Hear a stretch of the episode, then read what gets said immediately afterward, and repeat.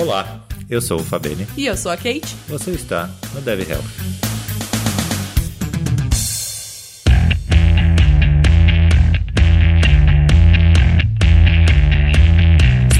senhores, sejam bem-vindos a mais um Dev Health. Seu podcast mais saudável da área de tecnologia. Mais um episódio no ar e hoje a gente vai falar de um assunto que está em alta, principalmente com a pandemia. É, acho que é muito legal as pessoas voltarem a atenção para esse tópico. E foi um assunto que muita gente pediu no Twitter para a gente falar. A gente já conversou disso no passado. E hoje a gente trouxe uma pessoa para conversar com a gente sobre esse tema que bate nessa tecla há bastante tempo, bem antes de pandemia, e o tema da vez é saúde mental. Bem-vindo ao Dev Health, Alda Rocha. Muito obrigado por ter topado conversar com a gente. De praxe, para começar, conta pra galera que não te conhece, que é difícil eu acho, mas conta pro pessoal que, que não te conhece, quem é Alda Rocha, o que, que você tá fazendo, conta um pouquinho. Oi, gente, super obrigada pelo convite. Bom, eu tô aí no mercado de tecnologia fazem pelo menos 20 anos. Fiz uma transição bem interessante, primeiro trabalhando como front-end lá no início da, da minha carreira. Passei por vários projetos, trabalhei com várias iniciativas que existem até hoje. Por exemplo, acho que todo mundo conhece aqui o RoboEd, mas o povo me chama de mãe do RoboEd, porque foi um dos projetos mais interessantes que eu trabalhei, que era um rascunho do rascunho de inteligência artificial. E olhando de lá para cá, depois eu fui entrando em outras áreas do, do design, então acabei me aprofundando mais. Minha formação é design, então eu sou é, designer gráfico, a minha formação inicial, e depois eu fui trabalhar com arquitetura de informação, e aí com isso eu acabei pisando mais no território do front-end. É, acabei deixando um pouco de lado porque me apaixonei por usabilidade. Lá faz uns 10 anos pelo menos que isso aconteceu. E de lá para cá eu venho indo cada vez mais dentro desse, desse setor que tem gente que acha que UX é só né, aquela coisa do wireframe e tal, e, e eu tô já há 10 anos na área, tô percebendo que é muito mais que isso. Hoje eu tô como um cargo de liderança, é o primeiro, primeiro desafio de ser lead em uma grande empresa. Tô trabalhando dentro da, da RD, que é a Raia do Brasil, então, tudo a ver com saúde, tudo a ver com, né, com a situação que a gente está passando hoje. Acho que conforme a gente for conversando, eu posso contar um pouco mais de história, mas está sendo muito interessante ter toda essa bagagem de tecnologia e hoje ter que lidar com pessoas, sabe? Então, eu acho que é, a gente acha que a gente entende tudo, mas quando a gente está ali no dia a dia, a gente percebe que tem muito aprendizado envolvido. Então, para mim, está sendo uma super evolução de carreira. Eu dei uma assumida da, da comunidade exatamente por isso, porque como foi o primeiro desafio como lead, eu não queria decepcionar, eu não queria me decepcionar também, então eu acabei focando bastante em continuar seguindo essa carreira e sumir um pouco dos palcos, sumir um pouco dos, das palestras, porque era, era algo que eu estava sempre presente na comunidade, né? Até de instigar um pouco as pessoas sobre os temas mais, mais espinhosos aí pra gente conversar, mas eu sempre tive como observadora, então assim, apesar de quase um ano e meio afastada da comunidade, eu estou observando tudo que está acontecendo, eu estou acompanhando e me preparando para retomar alguns projetos. Então seja bem-vindo ao time do, das pessoas que lideram pessoas, porque o Rafa também é líder de pessoas, eu também, então aqui a gente entende. É um processo mega difícil, né? Principalmente quando a gente está começando a, a, lidar com pessoas, perfis e lidar com nós mesmos também, né? Então é, é bem bacana saber que você está passando por esse processo. É uma. É, no final você vai ver que é, é realizador, assim, sabe? É, então eu já tô, tô tendo um primeiro, uma primeira experiência, digamos assim, de, de colher alguns, alguns frutos, né? Porque a gente está passando por aquele momento assim que sai uma galera da empresa, renova o time e você continua ali. Então, sabe aquela sensação de meio assim, vampiro, né? Que tipo, morreu todo mundo, aí você é eterno, não morre, você continua lá esperando pessoas novas aparecerem. Então eu tô passando por esse período de experiência, tá sendo bem, tá sendo bem esquisito, assim, tipo. É, não, vai dar tudo certo. É, eu, eu gosto de falar que é bem mais difícil que codar. Muito, nossa, ai, socorro. Mas eu acho que é mais gratificante quando você consegue, né, tirar um bloqueio ali, ajudar a fazer alguma coisa, do que de repente quando você coloca uma feature no ar. Não sei, eu, eu, eu me sinto muito mais, mais feliz quando eu consigo ajudar as pessoas que trabalham comigo.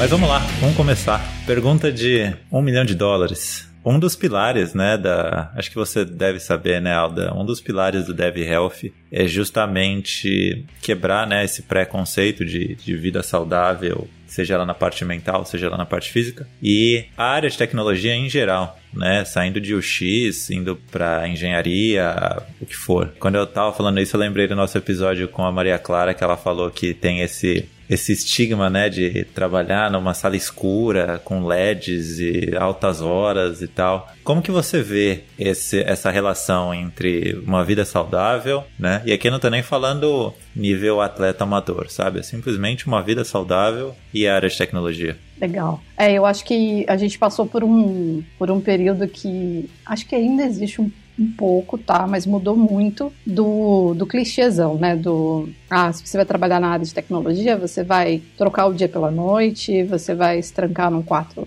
num quarto escuro, vai usar tudo com modo, né? Nem, nem existia direito Dark Mode, mas a, a vida já tava naquele rolê meio Dark Mode, e era tudo muito num pezinho ali no, no místico, né? Então tinha aquela coisa do, do pessoa que, que coda, ela é, né? Cristalzinho ali, intocável, que tem todos os, né, o, o hábito de, de comer, sei lá, delivery, pizza e cara de refrigerante, e, e, é isso. Então, eu acho que a gente passou por um período em que a gente teve que aprender que somos muito mais que isso. É óbvio que existem esses perfis, existem essas pessoas. Eu fui uma dessas pessoas no passado, mas depois você vai aprendendo que você precisa sim, sei lá, parar de fumar, você precisa sim é, olhar um pouco para a quantidade de horas que você está dormindo, porque senão você não consegue, inclusive, produzir, você não consegue desenvolver, você não consegue avançar em algumas coisas. Você precisa sim conversar sobre CNV, né, comunicação não violenta, para você ter um diálogo saudável dentro do teu, do, do, teu ambiente, porque também tinha mais essa questão, o, o dev, a dev, a pessoa que desenvolvia, era aquela pessoa que você não podia conversar, né, você não podia conversar, você não podia ir lá e, e, e falar assim, nossa, que tal você fazer desse jeito, porque também não podia bater de frente, você não podia, era sempre aquela pessoa mal-humorada, então isso tudo são clichês. A gente viveu durante muitos anos com esses clichês e as pessoas, inclusive, que não eram desse jeito, elas se sentiam fora da, da caixinha total, né? Então, por exemplo, teve uma época que eu cheguei a trabalhar com o pessoal que super acordava cedo, corria e chegava feliz à empresa. Isso era. Nossa! Então. Então, Fabene, fala que isso não é meio que tipo, como assim você acorda cedo e como assim você está feliz 8 horas da manhã? É, isso, a, gente, a gente tem esse problema no mundo como um todo de querer co colocar as pessoas nas caixinhas, né? Então, existia essa caixinha dentro do contexto de tecnologia, existia essa caixinha dentro do contexto moderno, digamos que jovem ou, ou tecnológico. Ainda existe, você pode ver até pelo, pelo que pauta, quando você está falando sobre tecnologia, como que as pessoas representam isso nos, nos anúncios, nos filmes. Ainda existe muito disso, né? Mas a gente está percebendo que somos pessoas. Então, pessoas têm necessidades diferentes, têm alimentações diferentes, elas se vestem de formas diferentes, elas sentem frio de jeito diferente, porque tem a famosa briga do ar-condicionado, né, que também não gera um ambiente saudável, inclusive de deixar pessoas gripadas para conseguir trabalhar, porque existia essa lenda de que para você trabalhar com tecnologia você tinha que trabalhar num lugar frio, né? Porque não é lenda, mas enfim, é, é, foi se perpetuando muito durante muito tempo isso. E eu acho que a gente não tinha espaço para falar que a gente estava doente, que a gente precisava é, descansar, que a gente precisava se alimentar bem, que hoje eu não, não, eu não vou comer naquele. No, no, é, no, no podrão lá da, da esquina, vou, vou comer no, no quilo que eu consigo comer um pouquinho mais saudável, né? E, e, tudo isso era, era podado antigamente. Você não podia falar que, que você tinha pelo menos assim, é, até tomar água, gente, era um negócio que é, pelo menos eu lembro há um tempo atrás que essa, essa coisa de garrafinha d'água do lado é muito recente. De se hidratar, de que hidratar é uma coisa boa, isso é recente. Até então a gente não tinha tempo nem para isso, sabe? A gente estava muito condicionado a ser aquela pessoa que trabalha 10, 12 horas por dia sentada na cadeira e não levanta quando levanta é para ir para casa para tentar dormir, sabe? Que não tem vida social, que não tem amigos. Então, são clichês. O que eu vejo é que a área de tecnologia ela foi, ela foi construída em cima de algumas crenças que agora a gente está conseguindo quebrar. E isso fez muito mal pra gente. Isso fez com que algumas pessoas demorassem demais para conseguir entender o que, que fazia bem para elas. E acho que tem gente também tentando entender até hoje, sabe? Não se pode dizer que hoje não porque eu tô cansado, é, porque nunca, nunca tinha um estou cansado. A gente não podia dizer não. Então eu acho que tem alguns contextos ainda de trabalho, a gente é super privilegiado de conseguir poder fazer essas coisas. Olhar pra gente e falar assim, olha, hoje eu vou trabalhar só quatro horas porque eu tô exausta e, e, preciso descansar. E tá tudo bem. Imagina, isso um tempo atrás, na área de tecnologia, não, não, não como, né? Tipo, não tem como. O normal, com muitas aspas, era a gente passar a noite inteira trabalhando. E dia seguinte o projeto tá pronto e ainda fazer deploy e, estar tá presente para arrumar os bugs todos e, e tá sorrindo ainda. E tomar Red Bull, né? né tomar Red Bull? É, exato. Eu passei por tudo isso daí. e era pior, né? Quem, quem é um pouquinho mais antigo na área, é uma coisa que meio que se perpetuou em alguns grupos ainda. A gente se vangloriava ali de trabalhar altas horas, de tomar muito energético, de fazer deploy três horas da manhã, né? Eu acho que ainda as pessoas mais jovens elas ainda caem um pouco nessa armadilha. Essa discussão de vida saudável, de que isso era ruim para a saúde, no geral, não só física, né, mas mental, começou a surgir e a galera começou a repensar. Eu fui uma dessas pessoas. Eu vi que eu tava me matando. Aquela coisa de você entrar numa startup descolada, que tinha lanche à vontade ali, tinha Doritos à vontade, Coca-Cola à vontade usava cartão de crédito da empresa para comprar Red Bull, cigarro e dormia no escritório. Era tipo, a gente. Eu, eu, lembro que tinha um grupo que tava eu, o Rafa, tinha um monte de gente, assim, era uma, uma mini panelinha, né? Que é das pessoas mais próximas. Eu vivia postando ali, gente, mudei de endereço, agora meu endereço é tal, da empresa. A galera mais velha, tipo, o Rafa falava, mano, para com isso, não é legal. Aí eu, não, é a galera, pô, mas eu tinha, sei lá, eu tinha quantos anos? 23 23 anos, Rafa. É, eu acho que era isso, né? Aos 22 era novinha na área. A flor da idade, né? é, eu tava, tipo, descobrindo o mundo das startups. Então, tem esse mal, né? A galera que tá deslumbrada com esse ritmo de trabalho, principalmente de startups, porque startup é assim, é armadilha às vezes, né? Principalmente aquelas lá que te vendem. Vou dar um exemplo, né? Você vai ficar rico com a gente se você fizer isso, nossa, você vai ganhar no futuro. Então a, a galera fica deslumbrada, se é, vangloria disso, perde horas de sono, qualidade de vida, isso no geral. E quando a gente dá o alerta às pessoas mais velhas que já passaram por isso, ou simplesmente não passaram como o Rafa, mas dão esse conselho, vai com calma, a galera ainda acha ruim, né? Eles brigam com a gente. Mas é aquela coisa, a gente vai envelhecendo, vai aprendendo, vai ver que tá. Se continuar assim, tá mais perto da morte, né? Aí bate aquele medinho e a gente muda. Eu acho que sofá colorido, né? Poltrona colorida, videogame. Fuja.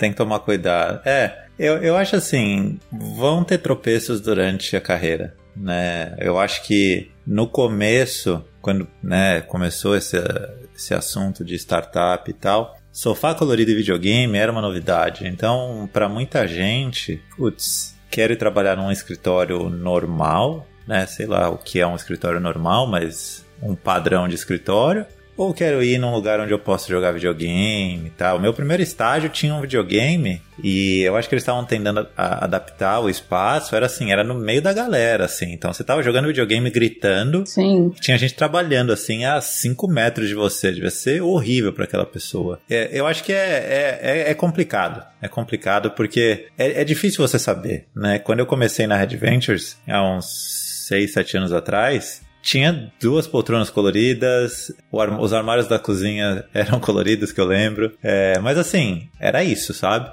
Não tinha, não tinha muito mais coisa. Então eu acho que é, é o que a Kate falou, e é o que você falou, tem, tem que tomar um pouco de cuidado. É, e você falou um negócio que é muito louco, né? Como que você falou, ah, hoje eu não vou comer no, no, no podrão, né? No pé sujo. Como é o. Como é que eu posso dizer? É, é, é o inverso você se sentir mal de falar, putz, hoje eu não vou comer um cheeseburger, sabe? E tudo bem, cara, eu adoro cheeseburger, sabe? Comeria um agora, sabe? Enquanto a gente tá gravando aqui. Mas é muito louco, né? Pensar que eu já passei por isso. Nossa, eu passei por isso várias vezes até a hora que eu falei, quer saber? Dane-se, sabe? E eu nunca deixei de ir, né? Acho que a Kate me viu assim. Eu ia em vários meetups, em alguns eu comia, em outros não né? Então, é... mas é um negócio muito louco. Agora que você falou que eu tava pensando como as coisas se invertem, né? Sim, não, e, e, uma coisa que é muito doida, porque, por exemplo, quando a gente vai, quando a gente é mais novo, a gente vai trabalhar, a gente tá muito sangue nos olhos, né? A gente quer uma oportunidade, a gente tá com aquela vontade de fazer acontecer. E aí algumas questões, por exemplo, o pacote de benefícios ele nunca é avaliado do jeito correto, assim. Então, vou te dar o um exemplo puxando esse gancho aí do hoje eu não vou comer no podrão. É, tem gente que só pode comer no podrão porque o VR da empresa, da oportunidade que a pessoa aceitou, não te permite fazer uma comida, sabe, uma alimentação todo dia comendo num lugar saudável. É, o, que essa, o, que essa, o que esse VR disponibiliza para você é você comer, sei lá, o, PF e tentar torcer para a saladinha deles ter mais que três, três itens, né? Porque normalmente salada de PF é alface, tomate, a cebola e acabou. É isso. Se tiver um molinho ali, já é, já é, já é um avanço. Mas você não consegue pensar muito, sabe? E sair dessa, dessa, de, desse looping, porque a opção que você tem é você levar uma marmita um pouco mais saudável. Só que aí tem todo aquele contexto social do tipo assim, então beleza, você vai ser a pessoa que não vai almoçar com, com o time, né? Você não vai sair com a gente para comer para almoçar, porque você trouxe a marmita. Você vai ficar comendo na empresa. E existem outras questões aí também, por exemplo, de você ser uma pessoa que, imagina, é, não como carne. Ah, isso já é um, uma, um motivo de piada dentro da, né, do, do, do, time, da empresa. Ah, o fulano, não chama o fulano ou a fulana porque não come carne. Então, kkk, você não vai no churrasco, aquelas coisas todas. E, gente, eu como carne, mas eu tenho uma filha que não come. E, e assim, dá um trabalho enorme pra gente conseguir pedir um delivery, porque normalmente não tem todas as, tipo, para todo mundo, entendeu? Então, o que eu tenho, às vezes, eu tenho que fazer é pedir de outro lugar que entregue um negócio para ela e aí eu fico imaginando uma pessoa que está no dia a dia, na correria, e tem essas questões para avaliar, entendeu? Tipo assim, poxa, a alimentação, a alimentação é muito importante. Gente, se vocês não comem, se vocês não param para almoçar, se vocês almoçam simplesmente que nem eu recentemente eu comecei a fazer isso por conta do, do, do meu contexto, que eu tava corrida de hospital e tal, tava almoçando 4 horas da tarde, quando eu lembrava de almoçar. E aí eu me vi tendo que corrigir uma questão que já tinha ajustado, né? Já recentemente eu tava assim, certinha, comendo meio-dia, não deixava passar até uma hora, duas horas no máximo. Depois que isso, é, não dá, tipo, não é mais almoço, é janta, né? Então, é, essa é uma parte, assim, que para mim eu ainda tenho um problema para ajustar hoje, mas durante um tempo funcionou bem, depois desandou e eu preciso ajustar porque isso impacta no nosso raciocínio. Então, isso faz com que a gente tenha dificuldade até para concentrar, sabe? As pessoas que vivem tomando só café, café, café o dia inteiro, e porque é isso que é isso que deixa a pessoa de pé. Se a pessoa parar de tomar café, ela desaba, porque ela passou o dia inteiro não comendo nada, né? E, e não parando para se alimentar do jeito certo, não levantando da, da cadeira para fazer aquele momento de você esticar um pouco e você, né, é, esfriar a cabeça, você ir ver outras coisas para depois você voltar e resetar. Então, tudo isso que a gente vê e a gente ouve quando a gente é muito novo, lá na na, no início da nossa carreira a gente fala assim, ah, isso aí é coisa de velho, ginástica, como é que é? Ginástica laboral que você Laboral, acho. Nossa, que negócio de velho, de vô, né? Tipo, não vou fazer isso, nem ferrando. Só que aí depois de um tempo você começa a pensar, você, a tua tendinite começa a bater, né? E, e, e aí você começa a considerar algumas coisas como um VR um pouco melhor, você começa a perguntar, por exemplo, que tipo de benefício você vai ter. Ah, isso aqui não é interessante para mim. Você começa a negociar os benefícios benefícios, negociar tuas horas, você começa a entender quais são as horas que você, beleza, até aqui são horas ideais para eu trabalhar, depois daqui eu já não consigo produzir tão bem. Mas isso são é, anos depois que a gente entra no mercado de trabalho, que a gente vai entendendo o nosso limite, sabe? Eu, eu consigo entender que quando a gente começa, o nosso limite ele tá meio zerado, a gente não tem ainda muito parâmetro, né? Então a gente vai aceitando qualquer coisa e tudo bem, porque a gente aguenta a paulada, né? É, a gente aceita qualquer coisa, inclusive PJ. Nossa, furada. Furada. Tem gente que vai ouvir eu falando e falar, ah, né, mas você não sabe usar o, o PJ. Ah, não, não, não tenho paciência. a gente fala muito sobre isso, né? De tipo, startup, PJ. Só que como que a gente vai falar para alguém que quer começar no mercado de trabalho para não aceitar uma oportunidade dessas? E são essas as oportunidades que estão contratando, é né? difícil. Então eu acho que é difícil você conseguir. Aí fica muito aquele discurso, tipo, me sinto Fabene falando para vocês jovens depois, gente, vai com calma. Aí as pessoas, não, imagina, você tá, tá errado. A gente conversou disso, acho que foi com o Rinaldi. Ele, eu, eu, ouvi o episódio dele esses dias enquanto eu tava correndo. E tem uma parte que ele fala assim: é, que foi exatamente o que você falou, que às vezes a, a, pessoa tem um vô, né? Uma avó bacana que dá esses conselhos, mas que no caso dele ele não teve. E é exatamente isso, né? No caso eu fui o vô ali da Kate no passado. Ai, eu, eu tava, tava revendo uns prints aqui, tava organizando minha máquina esses dias. Eu achei uns prints daquela época que o Matheus Marsiglio postou no grupo: Ah, é, tô criando o verbo queitar, ou a, a, a, arte de trabalhar pra caramba é, e dormir pouco, alguma coisa assim. Ai, gente, apareceu aquele print, eu não sei se você lembra, Fabiane, que eu dormia só 4 horas por dia. E eu postei, tipo, uma orgulhosa daquilo. Gente, vocês vão ficando mais velha começa a dormir menos de 6 horas, eles acordam acabada. O que tá acontecendo comigo? Eu não dormi bem esses dias, dormi também tipo umas 5 horas. Produzi zero quase. É tipo no esforço, assim. Não, não produzi zero, né? Porque se eu não produzir, lascou. É, mas assim, é acabada, sem vontade, vontade de morrer. Mas, mas, aí eu acho que eu acho que hoje a gente tem uma maturidade que a gente chega e fala assim, gente, tô exausta, hoje eu não vou não vou conseguir produzir nada, não esperem nada de mim hoje, porque eu não vou conseguir, que eu tô dormi mal, tô zoado. Hoje a gente tem essa maturidade. Lá atrás, a gente ia ficar morrendo de vergonha, ia falar, não, vou tomar um Red Bull aqui, vou tomar um banho frio, vou chegar como se nada estivesse acontecendo e, e vai dar certo. E aí você vai se arrastando às 8 horas, né? Até questionando sua existência.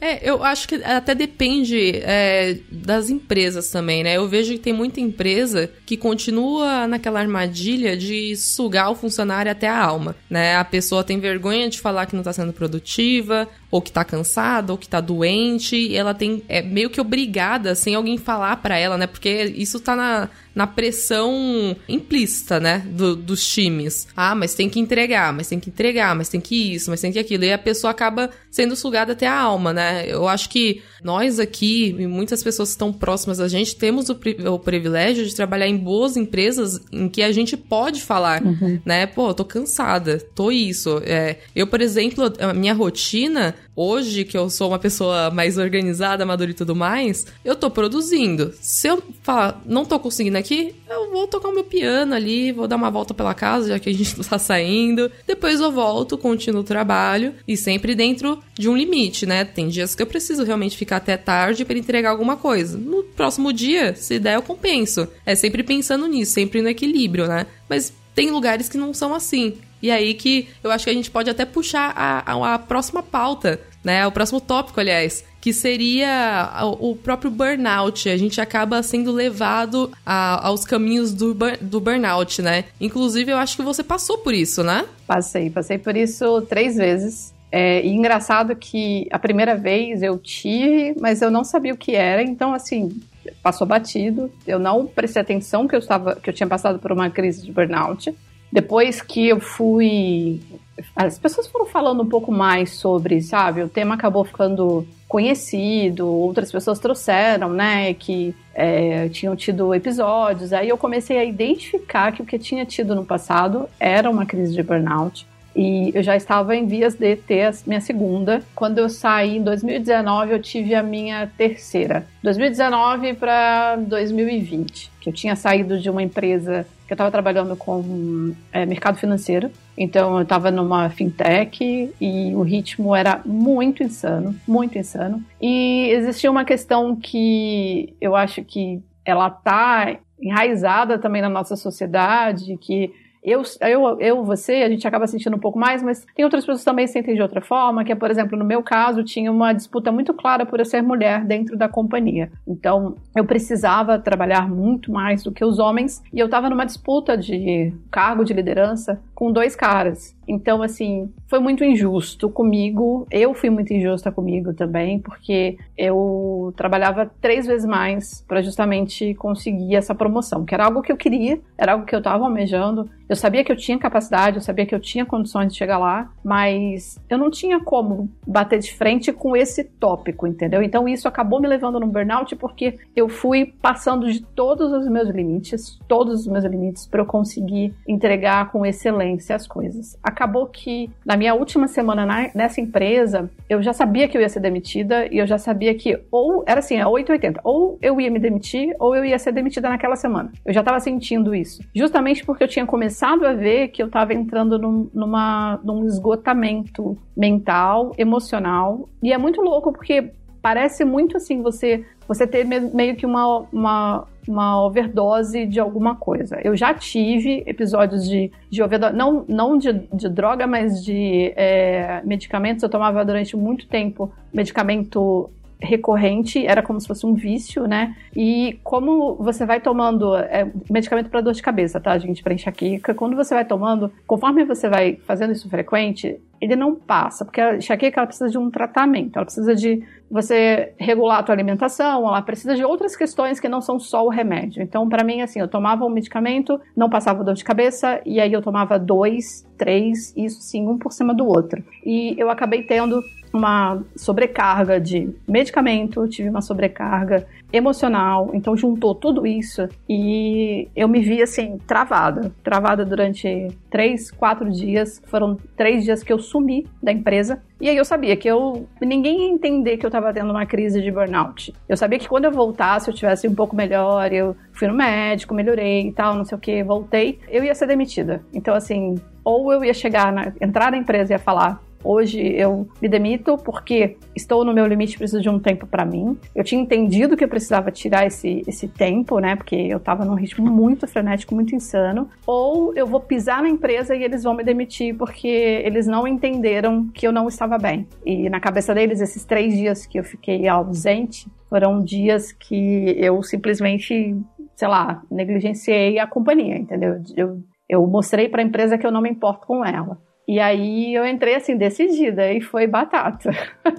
eu fui demitida. Para mim, eu tirei um, um, um, tempo, depois dessa demissão, eu falei assim: beleza, agora é uma oportunidade que eu tenho de fazer esse tal do sabático aí, que todo mundo chega no. Gente, vocês vão chegar na fase do sabático. Isso vai acontecer, tá? Tipo, por mais que vocês falem que não, eu nunca vou fazer isso, isso vai acontecer, isso acontece na vida de todo mundo. O sabático pode ser para ficar treinando? Se for, eu tô nele há muito tempo já. Eu tô querendo tirar ele. A... Então, pode ser, porque assim, é você tirar um tempo para você entender a tua cabeça, para você olhar para você sem esse esse o compromisso, sabe, do tipo, preciso entregar um projeto, precisa fazer um negócio, precisa e você cuidar de você. Então, eu acabei tirando esse esse tempo em 2019. Tentei inclusive fazer frila e foi muito engraçado que foi a primeira vez que eu tive que reconhecer que eu não ia dar conta de entregar um frila. Eu não sei se vocês já passaram por essa sensação, mas sabe quando você pega um frila que não era para você pegar, mas você tá precisando de grana, mas você pega. Aí você se mata para fazer, mas você não consegue avançar muito e você percebe que você não vai dar conta, mas você não quer assumir que não vai dar conta. E aí você fica tipo empurrando, sabe? E apresenta umas coisas meio mais ou menos na reunião, aí fala que vai fazer, aí não sei o quê. Só que você não tá assumindo que você não vai conseguir fazer esse negócio. Você não tá com cabeça para fazer. E aí foi uma reunião que eu tive com. Eu tava num projeto, eu peguei um freela pra, pra ONU, que era um freela que eu sempre quis fazer. Sempre quis mexer com isso. E comecei a fazer o projeto, eu entreguei ele pela metade, porque eu não dei conta de terminar. Eu tava muito sem cabeça, eu ainda tava num processo de recuperação desse burnout que eu tive. Só que o que foi interessante foi eu conseguir assumir que eu não ia dar conta. Então eu, eu tive, eu fiz um passo para uma conversa adulta e madura com a pessoa que tinha contratado, né? De chamá-la para conversar, falar para ela assim, olha, precisamos conversar porque é, eu tô passando por umas questões que eu acho que faz sentido abrir para vocês, até para te ajudar a, a, conseguir avançar com freela, etc e tal. A gente marcou uma call e eu expliquei para ela e falei assim, olha, não tô bem, é, eu tô passando por um, um, processo emocional que tá me machucando bastante, eu tô tentando entender o que tá acontecendo, mas eu não quero deixar você na mão, então eu consegui negociar. E, gente, é muito difícil quando a gente está ali na loucura assumir que a gente vai falhar, que a gente vai não vai entregar alguma coisa, que a gente vai ferrar com o prazo de alguma coisa. O que eu percebo são pessoas que acabam, por exemplo, brigando com, com com quem tá te contratando, e aí, tipo, vai na internet, xinga muito a pessoa que contratou, mas ela não quer assumir que ela não deu conta de entregar aquele projeto, entregar aquele trabalho, de que não deu certo e que tá tudo bem. Tá tudo bem, tá tudo bem você não dar conta, tá tudo bem você perceber que não vai dar certo, que o prazo que você estipulou não é esse, você vai precisar de mais tempo. Gente, tá tudo bem. E demorou muito a cair essa ficha. E eu acho que uma das coisas que colaborou muito para eu ter esse burnout foi não ter essa mensagem do tá tudo bem, sabe? Dentro do, do meu coraçãozinho de verdade, assim. Era muito superficial. E eh, para mim não estava tudo bem. Para mim eu estava errando, eu estava falhando muito em não entregar as coisas e não é, fazendo o prazo certo. E isso foi me levando para esse burnoutzinho. Então esse foi o meu o meu meu terceiro mais recente, tá? Foi o terceiro. E aí eu me afastei de redes sociais também, é, desliguei Facebook. Gente, eu fiquei só única e exclusivamente com o Twitter e com o e-mail. Foram as duas coisas que eu tipo olhava e o WhatsApp, né? Mas Todas as outras coisas eu simplesmente desliguei e falei: eu não vou olhar mais, eu não vou ver mais, vou tocar os meus projetos pessoais. Foi quando o Codamos começou a voltar à ativa, porque aí eu comecei a organizar evento. Aí eu fui organizar evento para ser feliz. Olha só que ridículo aqui. Ai, tadinha! não façam isso, crianças, pelo amor de Deus. Organizar evento é legal, mas não é a melhor forma da gente relaxar, vamos dizer isso. Pois é. E aí eu fui organizar evento para esparecer a cabeça, eu fui é, fechar algumas, algumas questões do Codamos que eu queria ampliar, né, na verdade, queria ajudar mais, usar a voz do, e a visibilidade do Codamos para ajudar alguns outros projetos. E eu fui me dedicar para isso. E aí apareceu essa oportunidade que eu tô hoje. E que eu fui muito sem. Tipo, gente, eu fiz a entrevista metendo louco, sabe? Tipo, ai, não vou passar nesse negócio, então tá tudo certo. Assim, eu fui, fui lá assim. Gente, não tem portfólio, tá? É, se vocês quiserem, eu mostro as coisas que eu trabalhei aqui. E é isso. E aí depois eu percebi que as entrevistas tinham que ser assim mesmo, entendeu? Que essa coisa de ficar fazendo teste e não sei o quê, e isso põe uma pressão que às vezes você, você não é você, você simula ser uma outra pessoa e aí quando a empresa te contrata, você tá no desafio e você não é você, porque você mentiu lá naquele primeiro momento, né? Então, eu acho que além do que tá tudo bem, vai dar certo, vai ficar tudo bem, tem também o seja você, né? Então, é, é mais assim um vamos, vamos ser sinceros, vamos né, falar a verdade, vamos dizer que a gente não sabe, porque a gente vem de uma sociedade, de uma comunidade que adora dizer que sabe tudo, né? Então é muito tem muita vergonha de dizer que não sabe, que porque aí vou, eu vou voltar para o patamar de júnior, eu vou voltar para o patamar de iniciante. E essas são, são coisas que precisam cair para as pessoas também pararem de ter burnout, porque é uma pressão muito grande. E é libertador quando a gente, a gente consegue falar, não sei, me explica aí. Sim. Nossa, eu demorei também um, um bom tempo assim. Depois que eu passei também por burnout, descobri é, também ansiedade e tudo mais. É, eu tinha muito aquela pressão por ser mulher, né? Precisar. Exatamente aquilo que você falou, a gente precisa trabalhar mais, se provar mais. Enquanto nossos colegas, geralmente, eles estão fazendo, tipo, mínimo, né? A gente tá tentando fazer o máximo para conseguir também um, um, mínimo ali de reconhecimento. Então, uma mulher chegar numa reunião técnica e falar não sei, é uma pressão muito absurda pra gente, né? Então, eu acho que, assim, olhando por cima, não tem pesquisa sobre isso, né? Mas eu acho que mulheres em tecnologia sofrem muito burnout. Pelo menos todas que eu conheço da minha bolha, assim, já passaram por isso, justamente porque a gente, é, especialmente a gente, tinha que sempre saber tudo, sempre pá do assunto, sempre fazer o melhor, né? Mas um conselho no geral, realmente para todo mundo. Quando a gente fala que não sabe, que a gente não consegue, e essas coisas é muito libertador. Nossa, adoro, quando, quando alguém júnior do meu time fala, ah, mas isso daqui eu falo, pô, legal, o que seria da minha vida sem você, hein? eu já mando essa, entendeu? Porque a gente também não é dono da verdade. Esse problema da comunidade tá gritante, inclusive. Eu, tenho, eu tava falando com um amigo esses dias, ele tava desabafando aqui sobre como a comunidade de, de desenvolvimento tá, tá meio. Todo mundo sabe tudo, é dono da, da verdade e tudo mais, né? Uhum. É, e isso vai levar o burnout de muita, muita gente.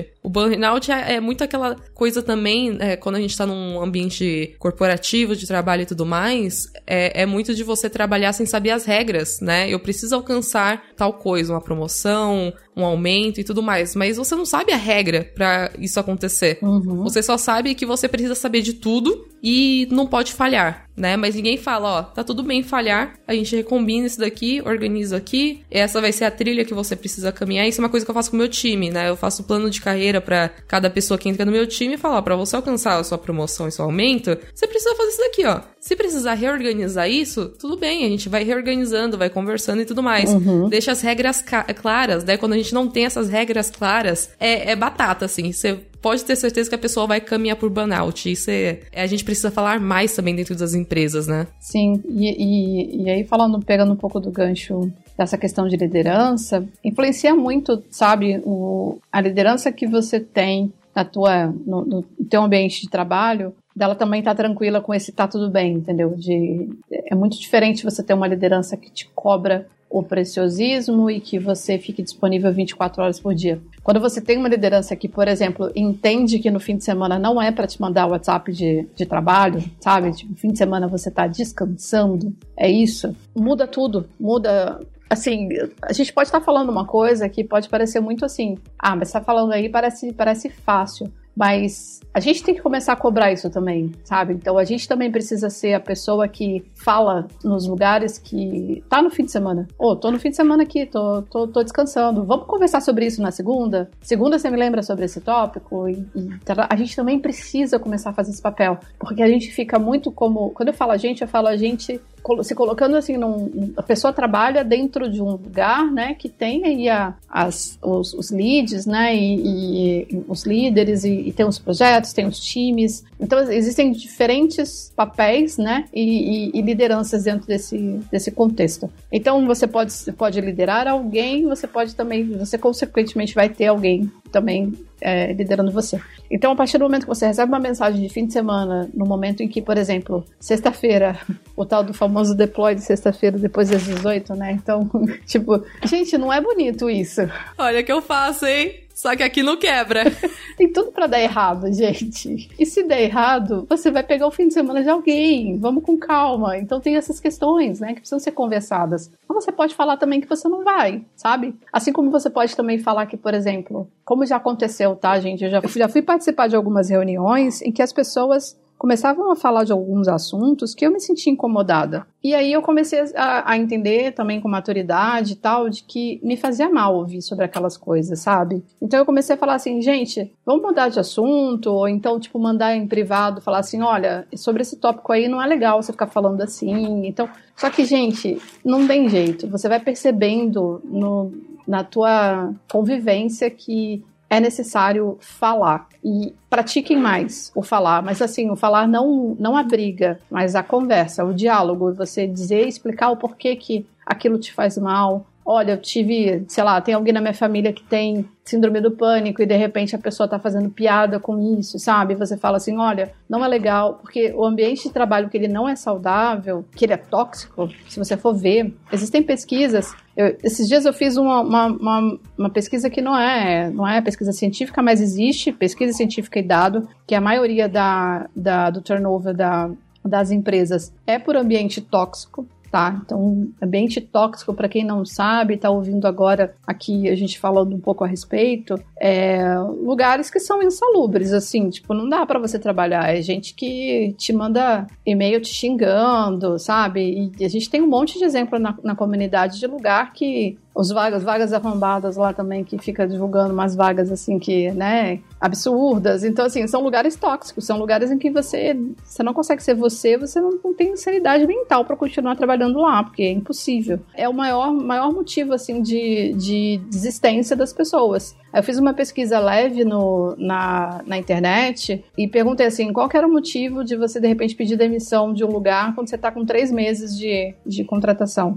Gente, o maior tópico era ambiente tóxico. Ambiente tóxico, não consigo fazer minhas coisas, é, tipo, não tenho vida, vivo pro trabalho, e são essas questões. Gente, é urgente a gente falar a respeito disso, sabe? Se faz urgente entender por que, que as pessoas não duram três meses na empresa. Três meses eu tô, tô saindo porque eu não consigo sei lá, conversar com as pessoas, eu não consigo mostrar quem eu sou, eu não consigo defender meu trabalho, eu não consigo. É, é muito triste, né? Quando a gente começa a tomar consciência de algumas coisas, é um, é um debate que, tem, que eu tenho visto bastante nas empresas também, sobre a gente discutir sobre coisas que fazem mal para outras, que pra gente não tem tanta importância, mas tem importância para as outras. Por exemplo, ah, tratar a, a pessoa do gênero que ela quer ser chamada, usar uma linguagem neutra. Cara, isso não vai me matar. Eu, sei lá, tem coisas que eu, eu vejo, para mim parece estranho. Mas vai me matar se eu usar o, sei lá, um pronome neutro pra alguma coisa? Não vai, né? E vai fazer bem pra outra pessoa.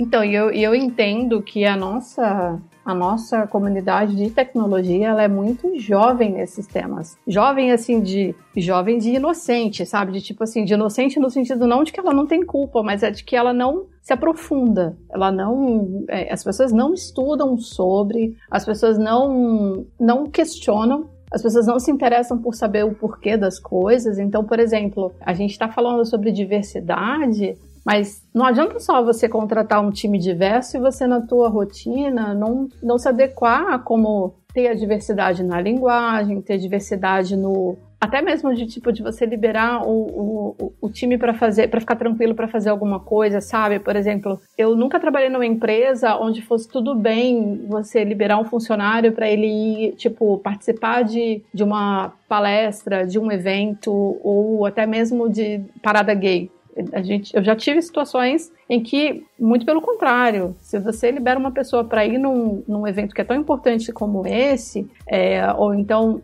ir para um, um, evento grande que está falando sobre diversidade, que está falando sobre inclusão, você fala assim, não, você não vai, você não vai defender lá porque hoje você tem que trabalhar e, e tirar esse direito da pessoa. Eu já vi muitas empresas que estão super ok com fazer isso, sabe? Sem nenhuma culpa. Então, assim, não vou te liberar para evento, não vou te liberar para palestrar num evento, não vou te liberar para representar a bandeira que você levanta dentro da, da, da, da, da tua vida, sabe? É basicamente isso que eles estão tirando. Só que a gente não não tem como se organizar, porque não existe também, é outro assunto polêmico, né? O sindicato de tecnologia não existe. Então, quem está ouvindo o podcast já deve, já deve falar assim, nossa, lá vem a, a, a esquerda falando sobre sindicato, sobre direitas. Como assim, direitas? Mas a gente não tem sindicato em tecnologia, então, tipo, não tem nem o que reivindicar, sabe? Eu não posso nem falar assim, então, você tá tirando, me tirando um direito de, de, de, participar de alguma coisa, que vai ser bom para sua empresa, que vai ser bom para mim, que vai ser bom para todo mundo. Então, quantas, quantas vezes a gente não teve que negociar um monte de coisa para poder ir, sei lá, eu lembro de uma Campus Party que eu tive que negociar e o, o, a pessoa que me contratou falou assim: se você for, eu te demito. Eu falei: nossa, tá bom, então me demite, porque eu, eu não vou cancelar a ida no evento. Então foi. Era CLT? Era CLT. Ah, então demite aí. CLT, deu, deu vários BOs.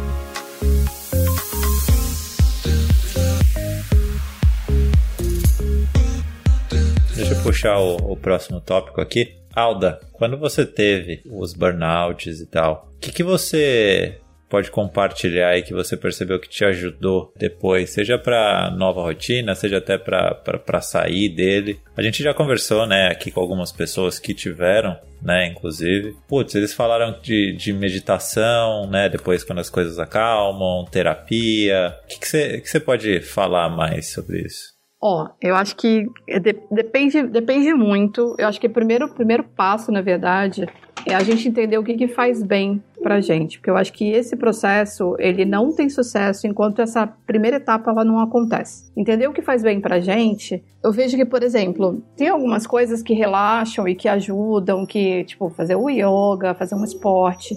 Só que você só vai saber se aquilo realmente vai ter o efeito que deveria ter se você entender que você gosta de fazer aquilo. Então, eu acho que o primeiro passo que a gente não faz, a gente deveria fazer, é entender o que, que a gente gosta de fazer fora tecnologia, sabe? Eu vejo muita gente falando assim, nossa, eu gosto de codar, eu gosto de. Tá, mas o que, que você gosta de fazer? Ah, eu gosto de jogar. Tá, mas peraí, vamos, outras coisas que não tem a ver com o computador e não, não estão ali, né? É, no vínculo tela e. O que, que você gosta de fazer fora? Assim, ah, eu gosto de ir pro bar. Tá, vamos lá, explorar mais algumas. Então você tem que sempre fazendo esse exercício de entender o que, que a pessoa gosta de fazer, ela com ela mesma, ou então até em grupo, mas que tem a ver essa coisa, tipo, sei lá, eu gosto de fazer pão, eu gosto de cozinhar. Então, por isso que eu acho que é muito interessante quando as empresas têm alguns grupos que exploram esse contexto fora, sabe, do trabalho. O eu como pessoa fora do ambiente de trabalho. Então, o que que o que que o Fabiane, o que que a Kate gosta de fazer quando estão com tempo livre, quando estão em casa, quando estão tranquilos? Porque isso vai ser o que vai o que vai relaxar, sabe? e você vai descobrir uma outra coisa que de repente você tem aptidão para fazer e que você não sabia, porque a tua correria, o dia a dia, não deu tempo para você explorar. Então, por exemplo, leitura. Gente, as pessoas leem, as pessoas fazem curso muito sobre tecnologia. Então você fala assim: "Ah, eu vou ler um livro para relaxar". Você vai, tá que livro que você tá lendo? É um livro sobre tecnologia. A pessoa não tá lendo, sei lá, um TV novela, sabe? Tipo, o que, que você está fazendo fora do, do teu contexto tecnológico que você está trabalhando a tua mente de um outro jeito de uma outra forma, você está inclusive aprendendo de formas diferentes. Eu, por exemplo, eu teve uma época que eu estava é, procurando curso para fazer, só que eu não queria fazer curso sobre UX, eu não queria fazer curso sobre design, porque isso eu já vivia no meu dia a dia. Assim, eu não estou subestimando, não estou falando que eu sou melhor do que ninguém, porque eu vejo que tem gente que consegue relaxar olhando para esses, esses cursos e para essas aulas que são acaba sendo acaba sendo extensões de trabalho, né? Mas quando eu olhei para isso, eu falei assim, gente, eu acho que eu vou estudar um negócio que não tem nada a ver com o que eu trabalho. Então eu vou fazer astronomia. Foi o que eu fui fazer. Então, tipo, eu vejo que assim, o fazer o pão, o aprender a cozinhar, pedalar, correr, são coisas que a gente faz justamente para a gente conseguir fazer aquela faxina na mente, que é o que a gente precisa. Se eu saio do computador e eu vou para um computador e eu continuo nesse looping, eu não tenho descanso, sabe? Meu, meu cérebro não vai descansar, minha mente não vai descansar, meu olho, gente, nossa retina, a gente pisca muito pouco quando a gente está na frente do computador. Então, me fala quantas pessoas que trabalham com tecnologia que não usam óculos. São pouquíssimas. A maioria delas precisam usar óculos porque ficam muito tempo na frente do computador. Então, assim, até sei lá, vou fazer um exame, vou fazer check-up. Ninguém gosta de fazer check-up, né? Ninguém vai no médico fazer check-up. Mas é necessário, a gente precisa ir, a gente precisa se cuidar e entender o que está acontecendo com a gente. E aí, quando eu falo assim, não existe uma receita de bolo. Eu poderia aqui chegar e falar assim, faz yoga, só que tem gente que não gosta. Tem gente que gosta de, sei lá, fazer box. Então, que seja. Então, tipo, eu, o, o, descobrir o que você gosta de fazer é a parte que dá mais trabalho, mas quando você descobre, você consegue né, dar um gás nessa, nessa, nessa rotina. Mas o descobrir, ele dá um pouquinho de trabalho, porque você tem que ir experimentando, né, gente? Então, testando aqui, testando ali e vendo o que que dá, o que que dá para descansar. Tem gente, gente, que para descansar e para esparecer a cabeça dorme. Então, cochila, dorme mais, mais que não sei quantas horas, é isso. Inclusive gosto. É, exato. Tipo, eu vou dormir para descansar, ouvindo uma musiquinha, colocando lá o tal do white noise, eu não sei o que. Aí tem os arominhas, aí tem a luz, aí tem. Não sei, mas a pessoa só dorme, é isso, acabou. E faz bem. É, você, você falando agora, eu acho que por mais que eu tenha uma. tente levar, né, uma vida saudável, eu tô raciocinando aqui. Eu acho que eu devo ser um senhor de 70 anos, porque uma coisa que eu adoro fazer, principalmente assim, a gente vai acabar de gravar, eu vou começar a preparar o jantar. É, eu abro o YouTube, digito música clássica e deixo tocando, ou não sei se vocês já viram, tem vários no YouTube, eu nunca tinha reparado. Geralmente é, é é, a, a, imagem de uma cafeteria, ou de um bar, ou de uma cabana, e aí fica um som de fundo tipo de chuva, é, geralmente rola um jazz assim de fundo, e eu deixo rolando. Geralmente tem 11 horas, né? Esses vídeos. É, é, tipo, é tipo assim, é. Meu namorado adora. Eu acho que é só um senhor de 70 anos, sabe? Pô, Rafa, tô aprendendo a tocar uma música que eu vou tocar pra você, cara. É clássica. Lacrimosa. Você conhece? É mesmo? Ah, no piano, sim, sim. Sim, eu vou, eu vou, eu vou gravar aqui, vou mandar pra você. Ai, gente, mas é, mas é louco isso que, tipo, por exemplo, até uma playlist, sabe, saber o gosto musical das pessoas que trabalham com você, isso é um negócio que a gente não tem tanta oportunidade de, de fazer no dia a dia, sabe? Porque tem gente que tem vergonha de assumir que gosta de pisadinha, sabe? De tecnobrega, de. Pancadão. São, porque, é, porque o ritmo da tecnologia é o rock, não sei o quê. Aí você gosta, sei lá, de MPB, você tem vergonha de assumir isso para as pessoas do trabalho, sabe? E você não pode conversar abertamente sobre isso porque vai, ser um, vai rolar um preconceito. Sei lá, eu gosto de ouvir Pablo, eu gosto de dançar até o chão. Então, tipo, tudo bem, gente, tá tudo certo. Só que a gente tem essas barreiras todas e saber o que você quer e o que, o que te faz bem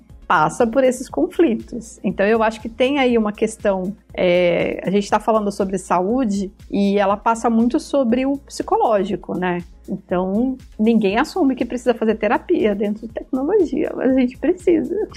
Nossa, eu demorei tanto tempo pra assumir. Mas tô fazendo, gente. Tô fazendo. Graças ao, ao Grilo e ao Dreads que gravaram com a gente, é, eles me convenceram a, a, voltar a tentar. É, eu tô passando, já faz um mês e pouquinho aí. Nossa, faz mó bem. E você falou de uma coisa que eu, eu lembrei de uma frase que postaram esses tempos no, no Twitter. É, era algo como: O que você é sem a sua profissão? Exato. E eu vejo que a gente tá aos poucos caminhando para um, um é, pelo menos na, na, nossa bolha aqui, das pessoas que são mais próximas, que aparecem na minha timeline, pelo menos, né? As pessoas estão começando a se interessar por coisas que não são de tecnologia. Porque tecnologia a gente vive, respira no dia a dia, durante oito horas ou mais né? E em tecnologia a gente precisa viver estudando, se reinventando, quebrando a cabeça. E isso é cansativo demais. Agora pensa, depois de oito horas ali sentada na cadeira, você sair ainda pra codar de novo. Sim. Tipo, a galera tá ficando cansada, né? Então eu, eu vejo pessoas próximas a mim, elas começaram a tocar piano, por exemplo. Mário Souto. Mário Souto é conhecido aí da galera, começou a tocar piano, por exemplo. O Valmir também, que, que gravou aqui com a gente também, é, bem no começo do Dev Health, ele também começou a tocar piano, vi, vi, muita gente que começou a tocar um instrumento, aprendeu a cozinhar, ou tá dançando. E é uma coisa que eu fico muito contente de ver. Porque eu, eu durante muito tempo também fui aquela pessoa que vivia com a cara no código e era tecnologia 24 horas e eu era isso. Foi quando eu resolvi dar aquela a, a, famosa chavinha, né, a minha virada, que eu comecei a entrar no esporte e eu comecei a ver a vida de outra forma. Então, se eu olhar minha bio lá do Twitter, tem lá, eu sou programadora, né, front-end, sou pianista, sou atleta e só não cabe lá que eu posso ser qualquer coisa que eu quiser, né? Porque hoje eu não vivo mais tecnologia só. E isso é muito saudável. E ainda assim, vivendo tudo isso, às vezes eu também caio na, no burnout, né? Eu me sinto cansada, eu me sinto esgotada. Parece que tudo perde a graça do nada e você só quer dormir porque tudo perdeu a graça, né? Então, se eu que mexo com um monte de coisa, você que já olha todo o seu contexto, Rafa também, a gente passa por situações assim, imagina quem tá ali 24 horas, olhando para a mesma coisa. O lazer é no computador, a trabalha no computador. É, então, é, é, às vezes as pessoas elas não percebem que elas estão nesse looping e, e, precisam chegar, infelizmente, precisam chegar num, num momento de estresse alto, né, para olhar e entender que precisam colocar um limite. Mas é muito difícil chegar para uma pessoa que está começando que ela está nessa empolgação, falar assim, não só começando, tá, gente? Porque eu acho que tem gente que já tem aí alguns anos de, de carreira, mas ainda está com empolgação ali, né? Tipo, a energia lá, lá em cima. E a gente chega e fala assim: olha, você precisa puxar o freio, você precisa descansar um pouquinho mais, você precisa, né, é, aprender a dizer não para algumas coisas. Eu, eu lembro muito bem dos meus primeiros one-on-ones com, com as pessoas lá do. Logo que eu fui para esse cargo de liderança, as primeiras conversas que eu tive com as pessoas do, do meu time foi muito sobre isso, sobre aprender a dizer não, porque eles não falavam não. Chegava ali o, o, o dono da empresa ou uma pessoa que tivesse ali um, né, um papel um pouco mais importante ali no, no, no sentido de, né, paga o nosso salário, digamos assim. Se essa pessoa falasse, ah, sei lá, você vai fazer isso aqui em três horas e se vira. A pessoa não falava, não, ela simplesmente fazia. E eu batia muito nessa tecla de você precisa entender qual que é o teu limite para justamente você conseguir falar o não. Porque quando a gente não sabe o nosso limite, a gente não tem como dizer não, porque não existe limite. Então, né? Então, vamos aí. Então vai ser sempre bora, bora e, e, e vamos. E esse é um comportamento que a gente paga um preço muito alto depois por quê? A gente fica com um vazio. A gente fica com um vazio.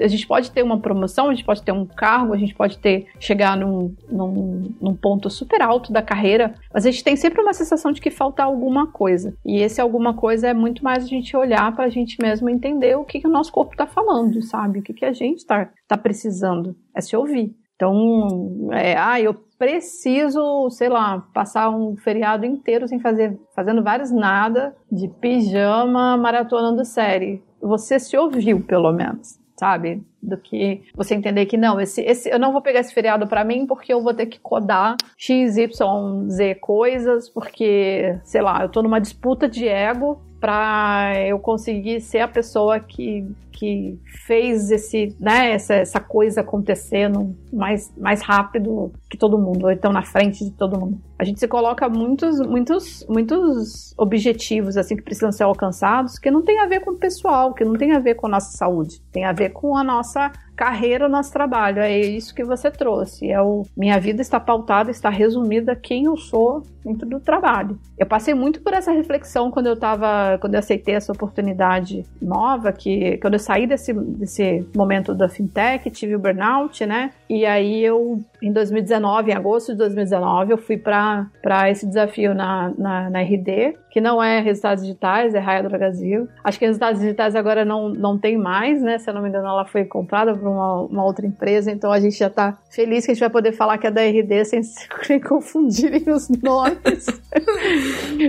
Mas quando eu aceitei essa oportunidade, eu falei assim: eu vou fazer diferente. Eu vou ser uma pessoa. Eu não vou ser um dígito, um número, eu não vou ser um, um sei lá, mais um ou mais uma dentro do, do, do, time. Eu, um employee ID, né? É, eu vou, eu vou ser uma pessoa. Eu vou bater de frente quando eu entendo que isso está indo contra o que eu acredito. Eu vou respeitar os meus limites, eu vou dizer não para as coisas e eu vou e eu vou falar quando eu não estou dando conta, sabe? Quando eu vou humanizar, humanizar o profissional. Então, eu acho que a gente precisa mais disso dentro da área de tecnologia. Hoje somos muito equivalentes a, ao que a gente desenvolve. Então, a gente precisa ser mais gente, mais gente. Mais, e gente erra, e gente faz deploy cagado, gente, sabe? Tipo, é, faz umas besteiras, gente. Quebra a produção, adoro quebrar a produção, gente. É delicioso.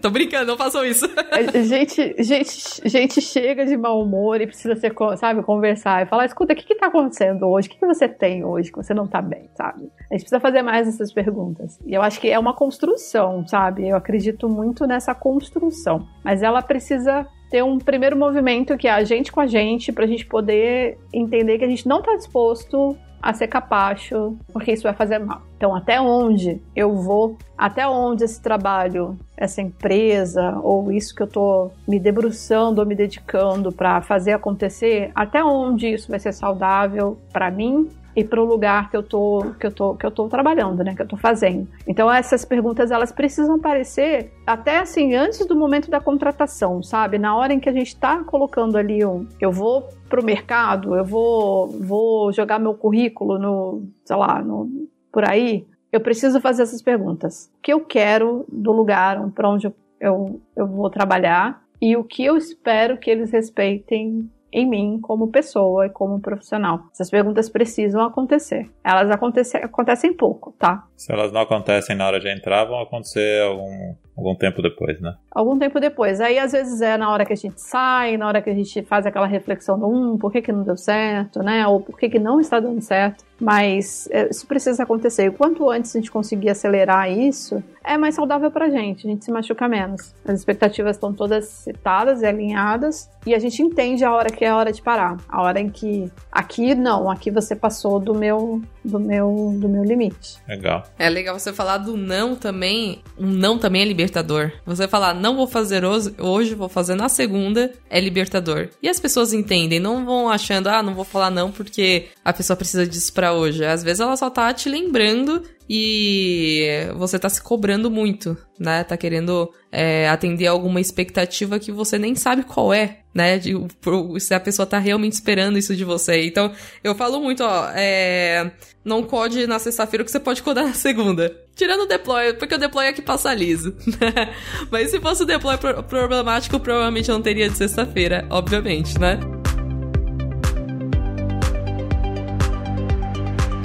Acho que duas coisas. Uma, Alda, deixa, se você quiser, claro, o seu contato, acho no Twitter pra galera seguir. Não, não quero, eu não quero que ninguém me ache, gente. Não, imagina, não, não virei ainda essa pessoa. e fala mais um pouco do, dos projetos. Eu não sei o quanto você tá envolvida ainda, né, com, com os projetos da, da comunidade. Mas principalmente vai que aparece mais gente aí para te ajudar, mais oportunidades e tal. Da, portas abertas aqui para você. E, e para fechar também, deixa um, um conselho aí pra galera que tá entrando no mercado, né? Um conselho é, master, assim, que abre as portas para resolver alguns problemas. Tá, vamos, vamos, vamos lá, do conselho primeiro, então. Conversa com.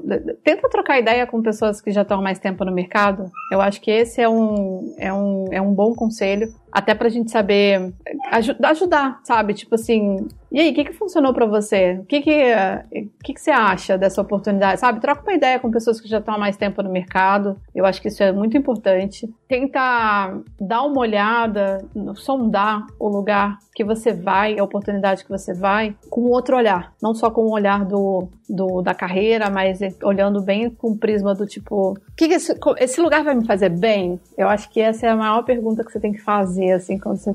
Ah, não vai fazer bem, mas eu tô disposto a pagar esse preço porque eu tenho, sei lá, um, porque você pode super ter um, um, né, um objetivo de carreira que tudo bem você passar por esse estresse agora, porque depois vai compensar, etc e tal. Não tem problema nenhum, mas faz essa reflexão. Esse lugar vai, vai me fazer bem? Será que essas, essas coisas, essa atitude que eu tô tomando, isso vai me, vai me fazer bem? Tá, eu tô fazendo para mim ou eu tô fazendo pro, sabe, para alguém ficar rico? Eu acho que tem uma frase que eu coloquei uma vez numa palestra que eu acho que é uma frase muito boa. Assim, não foi porque eu coloquei, mas é porque eu vi em algum lugar e eu falei assim: meu, eu preciso trazer essa reflexão para a comunidade. Você está trabalhando para você, para você, né, é, tua carreira, você, você ficar bem, ou você está tá trabalhando só para deixar alguém que já está rico mais rico? Então, é uma reflexão assim que a hora que a gente para para pensar que a gente está dedicando nosso tempo, nossa vida, nossa saúde para, sei lá, só deixar uma pessoa mais rica, né? E, e, não vai mudar a vida de ninguém, não vai, tipo, mudar minha vida e não tem essas coisas envolvidas acontecendo, você começa a repensar algumas oportunidades. Então, eu acho que esse, essa reflexão inicial, ela precisa acontecer em algum, em algum momento. Ou antes da proposta chegar, ou quando a proposta vier. Então façam essa reflexão. Está trabalhando para quem? É para você? É para você tem um plano de, né, que você vai querer fazer da tua vida? E gente, tudo bem não ter plano também, tá? Eu acho que é, tá tudo certo. Você ser novo em tudo, tá começando no mercado, você não sabe o que você quer. Então, tudo bem também você falar, eu não sei o que eu quero, tô aqui justamente para explorar e entender, mas assuma isso. Não sei o que eu quero, tô querendo explorar e entender o que eu, o que eu sou, ou o que eu gosto dentro do, das oportunidades que vão me aparecer. E aí, assim, sobre me achar, onde vocês me acham, eu tô com uma certa frequência no Twitter, que é, é a rede social que eu mais me, me adaptei, porque ela é assíncrona, ela não tem essa coisa, né, do eu não preciso ter um compromisso para estar lá oficialmente. Eu abro a timeline, vejo o que está acontecendo, fecho e, e, vou embora. E quando eu puder, ou quando eu tiver tempo, eu volto e, e retomo para aquele momento. E eu precisava também de um ambiente que fosse um pouco mais. que, que me permitisse ser engraçada, digamos assim, porque eu, no dia a dia já, já tenho muita seriedade envolvida, né? E eu sou uma pessoa muito zoeira e tal. E, inclusive, isso foi um problema no, no, na minha carreira o tempo inteiro, porque eu era muito zoeira e as pessoas não entendiam que as piadas que eu estava fazendo, os memes dentro das apresentações e, e todas essas coisas eu tive que, né, é, explicar que eu sou assim. Então, o Twitter foi o lugar que mais me sentia, assim, confortável e até por eu ter uma autonomia de colocar alguns filtros se eu, se eu não quero ver tal coisa. E também tá tudo bem, viu, gente? Vocês não quererem, tipo, saber sobre política ou religião ou futebol e colocar os filtros e, e deixar o ambiente mais confortável possível para vocês. É, eu tô no Twitter, tô nos e-mails, eu tô dentro da do projeto do Codamos, ele está pausado, mas eu vou retomar agora em julho. Então ele deve nascer junto com é, a volta, a volta do Codamos deve coincidir com o Frontin Sampa, bem provável, porque é bem nas primeiras semanas de julho que eu devo voltar com o projeto. Aí assim, o porquê e como ajuda, eu ainda estou repensando o formato do Codamos, porque durante um tempo ele foi uma vitrine de eventos, ele foi muito muito preso nesse, nesse formato, né? Porque era o que a gente precisava. E hoje eu vejo que a gente precisa de outras coisas. Hoje a gente precisa de pautas mais aprofundadas, a gente precisa sobre esse debate aqui que a gente está tendo, por exemplo, sabe? A gente precisa conversar sobre coisas que as pessoas não falam. Então, eu tô, eu tô tentando entender aí qual vai ser a pivotada, a quarta pivotada do projeto que, que eu vou fazer, mas é bem provável para a gente se, se encaixar um pouquinho mais nesse mundo de hoje em dia, que é um mundo pandemia, que é um mundo completamente 100% digital. Os eventos eles estão vindo com muito cuidado, né? e, e com muita calma. Mas a gente perdeu um pouco daquela coisa que a gente tinha de saber que todo mês a gente ia se encontrar em algum evento em algum lugar, né? Então a gente perdeu isso. Então eu estou tentando adaptar o projeto também para esse cenário pautas sociais. Eu sou uma pessoa que eu sou extremamente politizada, eu acho que quem, quem me segue nas redes sociais sabe disso, mas eu me transformei nessa pessoa. Eu não era assim antes. Eu fui, eu fui me transformando nessa pessoa que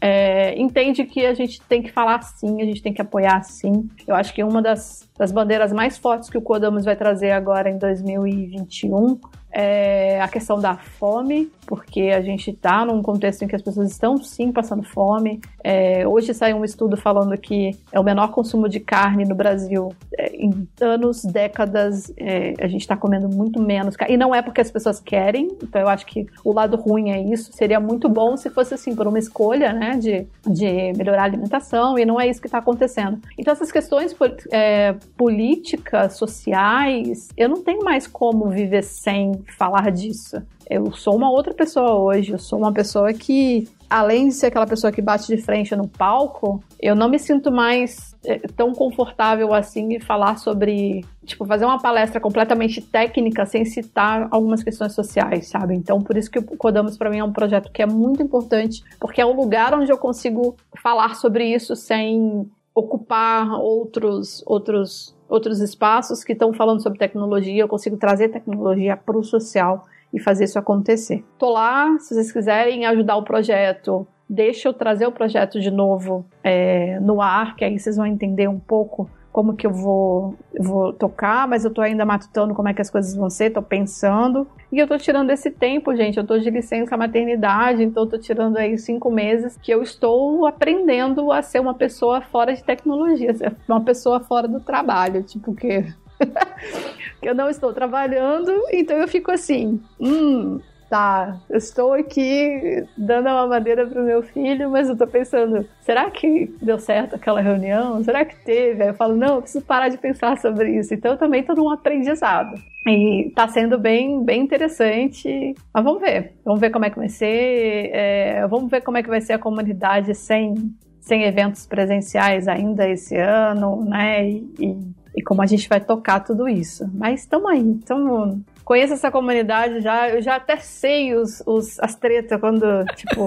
Você tá no WhatsApp da treta? Então, não, mas assim, tem, tem dias que a treta vem, né? A treta da, da tecnologia, ela brota na timeline, assim, e eu falo, gente, eu não acredito que passou uma semana, vocês ainda estão falando sobre esse tópico, vocês ainda estão falando sobre a pessoa que XYZ fez... É, mas... é, a comunidade é complicada, mas assim, no geral, ela também é unida. É unida na treta, unida é, em alguns assuntos também. É, é, bem legal você falar dos seus projetos. O Codamos tem um site, né? O codamosclube.com.br, alguma coisa assim? É codamos.clube. Ponto clube? É. Falar pra deixar do link da descrição, passar também o qual que é o seu arroba no Twitter? É a, a MJ Coffeeholic, arroba difícil, né? Se vocês quiserem, acho que vai estar escrito aí em algum lugar. A gente vai deixar na descrição.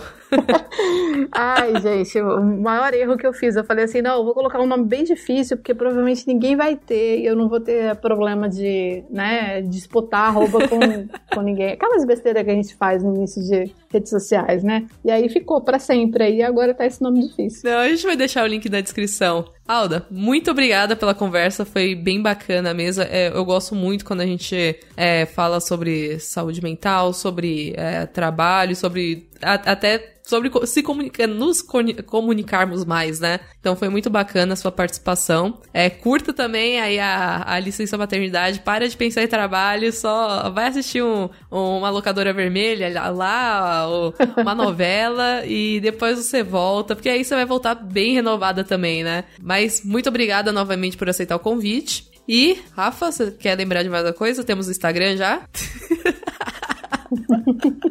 Ele vai me matar, gente. Fala, fala assim que. Fala que tem tempo, né? Que calma, você tem tempo. Vai acontecer. Gente, é, já, já virou uma zoeira, né? Já virou uma zoeira. Eu tô cobrando de verdade, não. É.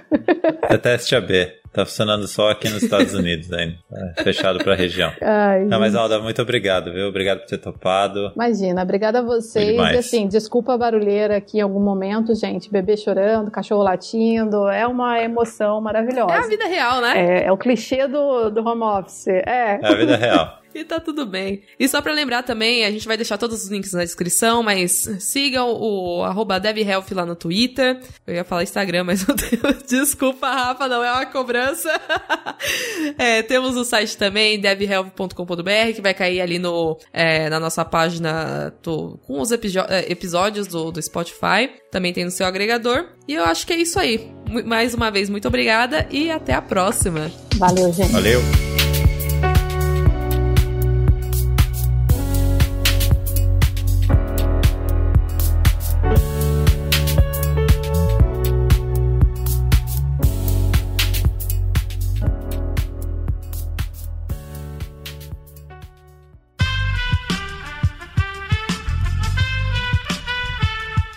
Podcast foi editado por Aerolitos Edição Inteligente.